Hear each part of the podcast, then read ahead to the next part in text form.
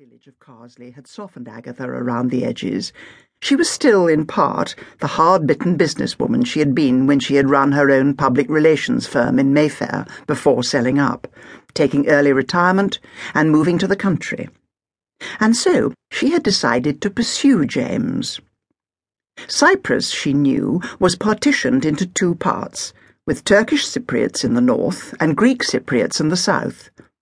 James had gone to the north, and somewhere, somehow, she would find him and make him love her again. North Cyprus was where they had been supposed to go on their honeymoon, and, in her less tender moments, Agatha thought it rather hard hearted and crass of James Lacey to have gone there on his own. When Mrs. Bloxby, the vicar's wife, called, it was to find Agatha amidst piles of brightly coloured summer clothes. Are you taking all those with you? asked Mrs. Bloxby, pushing a strand of grey hair out of her eyes. I don't know how long I will be there, said Agatha. I'd better take lots. Mrs. Bloxby looked at her doubtfully. Then she said, Do you think you are doing the right thing? I mean, men do not like to be pursued. How else do you get one? demanded Agatha angrily.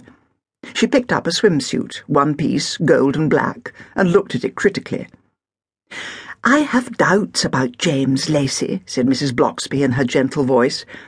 He always struck me as being a cold, rather self contained man. You don't know him, said Agatha defensively, thinking of nights in bed with James, tumultuous nights, but silent nights, during which he had not said one word of love. Anyway, I need a holiday. Don't be away too long. You'll miss us all.